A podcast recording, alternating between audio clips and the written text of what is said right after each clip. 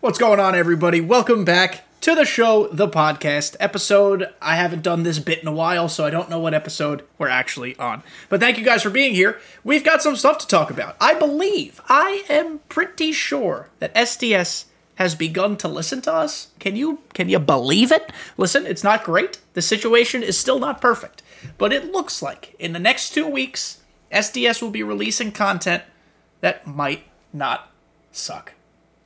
I know. I I can't believe it either. Let's let's talk about it right now.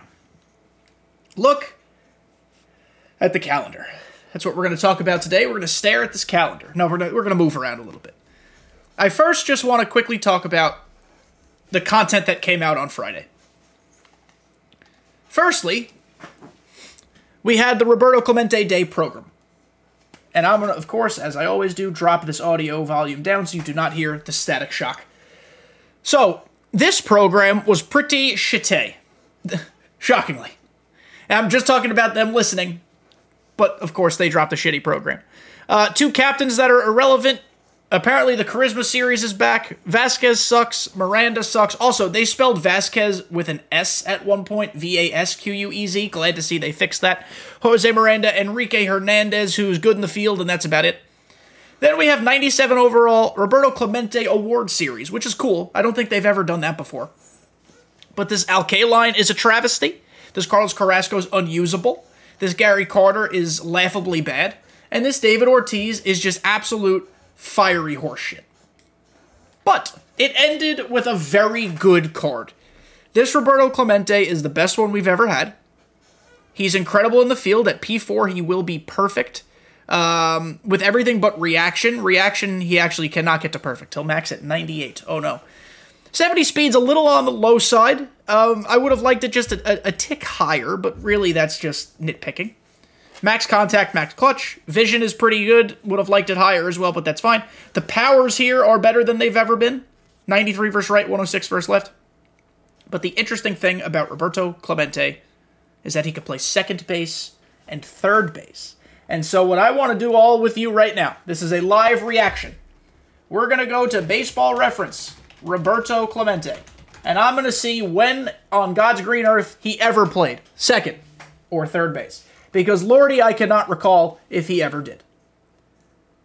Oh, well, in, uh, in 1956, it seems as if he spent a little bit of time at second and third. I want to go to his fielding 1956, he played second base for four innings, and he played third base for two innings.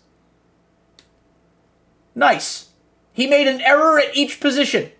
So, in four innings at second base, he made an error, and in, what did I say? Two innings at third base, he made an error. Did he ever step foot at either of those positions again? No. Very smart of the Pirates to not ever do that again. He only ever played right, center, or left from there.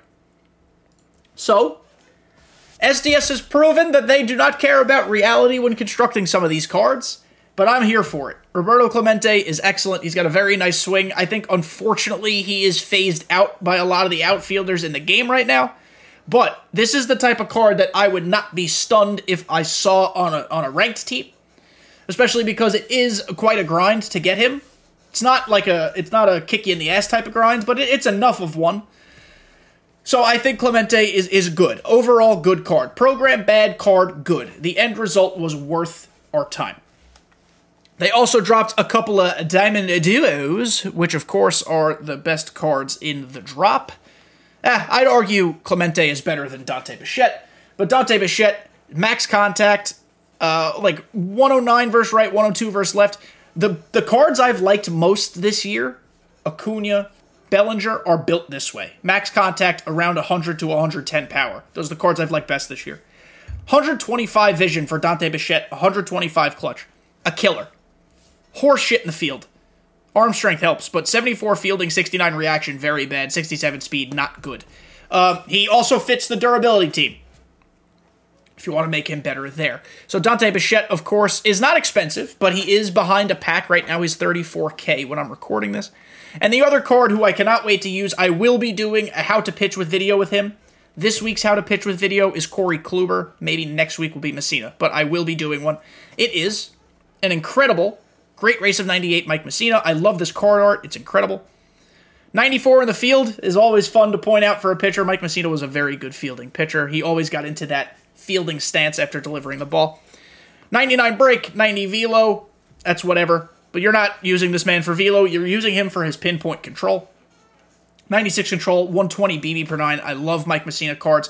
The K per 9 and the hit per 9 are, yes, a little concerning. 101 hit per 9, 103 K per 9. They are they are not horrible. They are about a B minus. Ish. The, the hit per 9 might even be a C plus. I like using Mike Mussina because I can get a lot of soft contact with Mike Mussina. Mike Mussina cards, very similar to Al Leiter cards. You could say Mike Mussina is the right handed Al Leiter both of those pitchers would be better with a changeup. Instead, they have really loopy knuckle curve. Well, Mike Mussina's a knuckle curve, Al Leiter's a regular curve. Overall, though, I always have success with Mike Mussina cards. He was one of my favorite pitchers last year. I don't know if he'll be a lock in my rotation per se. I guess we'll have to use him a little bit to find out. But he's going to get a debut video. His quirks are also pretty good. Uh, if you play at home during the day, he's going to get a little boost, and he has break outlier, which is good for a pitcher like him because he's going to rely on break to get soft contact. Now, ultimately, the point of this video is to talk about the calendar.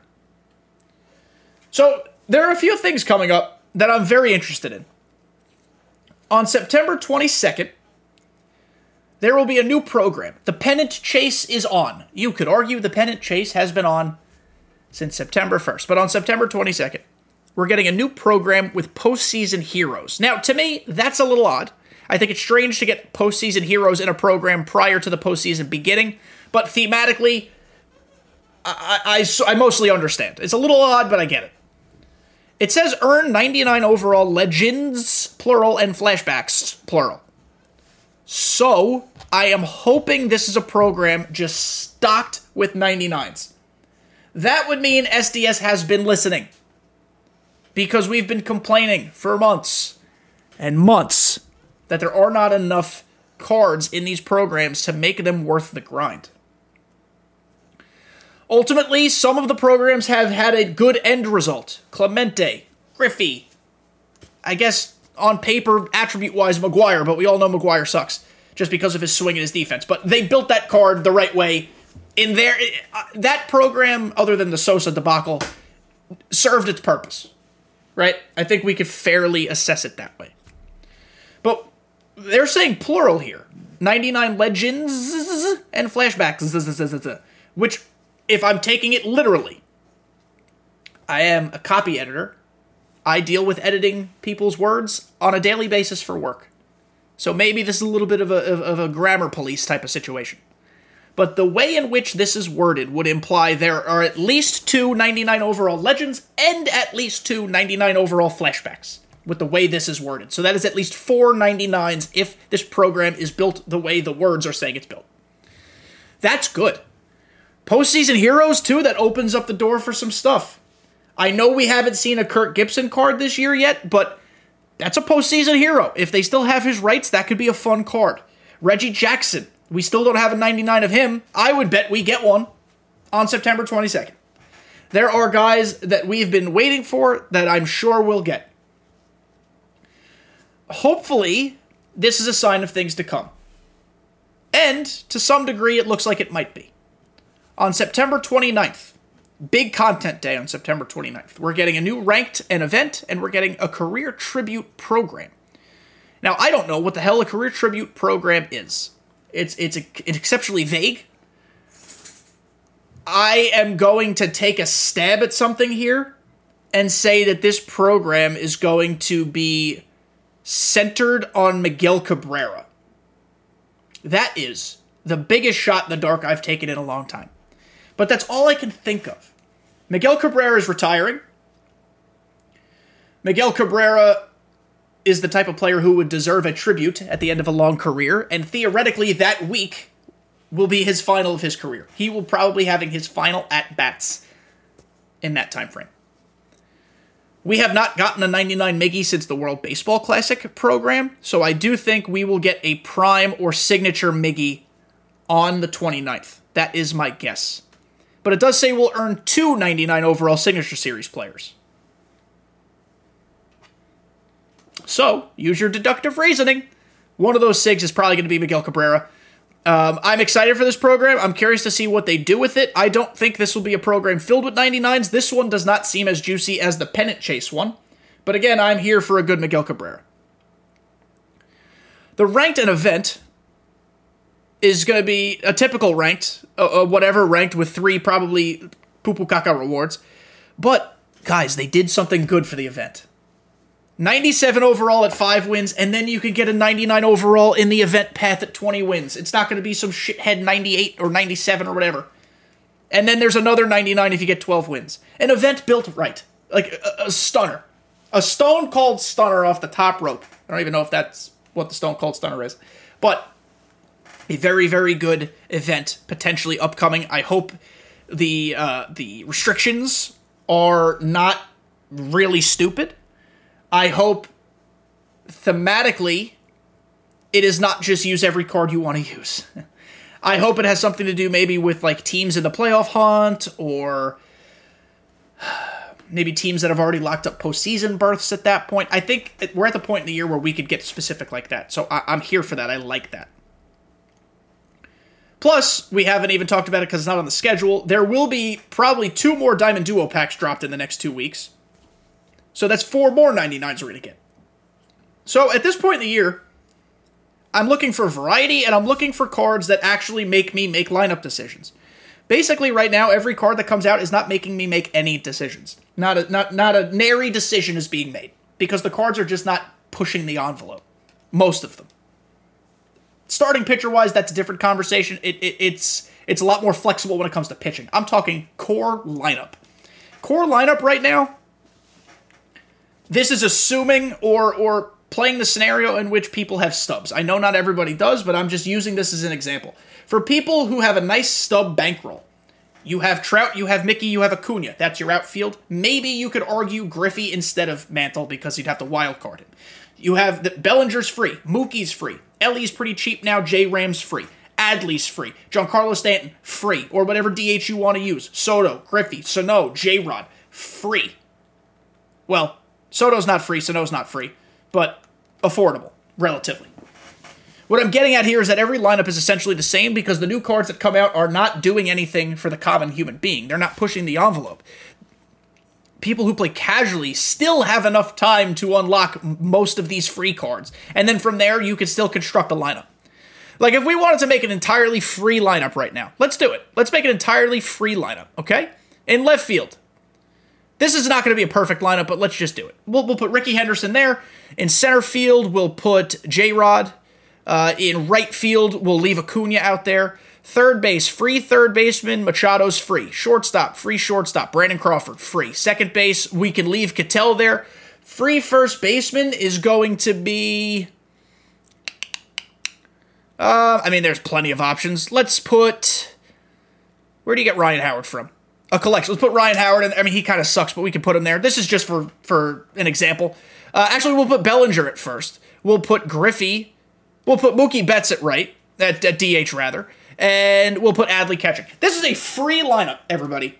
I know I just did this off the top of my head. I probably made some silly choices. I could have made better ones. But for a free lineup, you have a Demon God Squad. You can make it even better by putting J Rod in left and if you're able to do the extreme program, you can put Griffey in center. It's free. This doesn't cost you a stub. You do not need Mike Trout. You do not need Ellie. You do not need Mantle to make a crazy good team. They help, but you don't need them. What I'm getting at here, even the program cards that are coming out or that have come out barely push any of these players.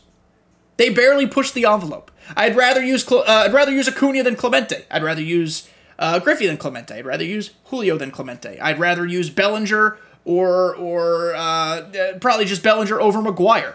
Uh, they don't make me make lineup decisions, right? The new programs, hopefully, with the way these look, will make us make lineup decisions. Ultimately, that's all we ask for. Because if you're going to make us do this grind, this unreasonable, stupid, poopy grind, I need to see a tangible result in my lineup when we talk about the rotation. It's a very, very different conversation, right? Because uh, uh pitching is so. pitching is so what's the word I'm looking for? Personalized. Everybody pitches into kind of a different style. But if we're just talking free, Max Fried, free. Max Fried is free. Shohei is free. And I hate using Shohei, but Shohei is free. Kershaw is free. Kershaw is free. Um, Kluber is free. The hell's John Donaldson? The, the freest of free. John Donaldson. It's a free rotation. And it's crazy. This is a God Squad rotation. Max Fried might be the, the odd man out here. I presume we can make a change. I don't think Nolan Ryan's that good. Uh, fucking Valenzuela. A free as can be. Who just caught that touchdown? It was Tee Higgins. Damn it. I needed Ja'Marr Chase. Sorry. Uh, that's a free rotation. And it's very, very good. Bullpen doesn't matter. a lot of these end program rewards, by the way, other than Valenzuela, are not pitchers. They're generally position players. But I think you guys know what I'm getting at, and I'm pretty sure you can all agree. If every card is not going to be a 99, if we're going to have programs littered with 97s, which has seemed to be the case at least up until these next couple weeks, that end card has to do something for us. It has to be a, a, a card that makes us think, that makes us make choices, right? Ultimately, most of them have not been. They're getting better. It's still not perfect. So that's all I ask from SDS. And guys, ultimately, that is really going to be all we're going to talk about today. I know this was a much shorter episode than usual, so I apologize for that. Things are a little hectic here on the home front. I'm also getting ready to be out of pocket for the next couple weekends, which means I'm trying to get some pre recording done. So, over the next month, there will be two episodes with content creators that we post. Okay? They're going to be a lot of fun.